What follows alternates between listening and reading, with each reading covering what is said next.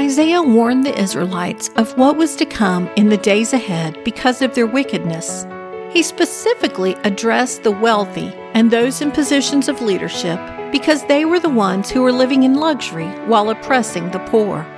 Isaiah began with condemning the men. Then in chapter three, verses sixteen and seventeen, he turned his attention to the women. Because the daughters of Zion are haughty and walk with outstretched necks, glancing wantonly with their eyes, mincing along as they go, tinkling with their feet. Therefore the Lord will strike with a scab the heads of the daughters of Zion, and the Lord will lay bare their secret parts. Isaiah goes on to give an exhaustive list of all the jewelry and accessories that the Lord will take away from the women. The list includes anklets, scarves, necklaces, bracelets, headdresses, headbands, perfume boxes, charms, rings, nose rings, purses, mirrors, and robes. He closes the chapter with a list of replacements.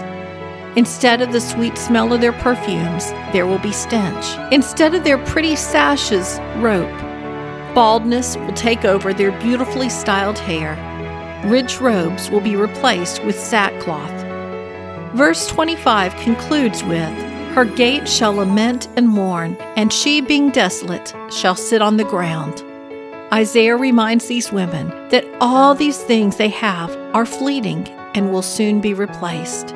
In ten verses, Isaiah takes us from women at the height of their arrogant popularity to their tragic fall.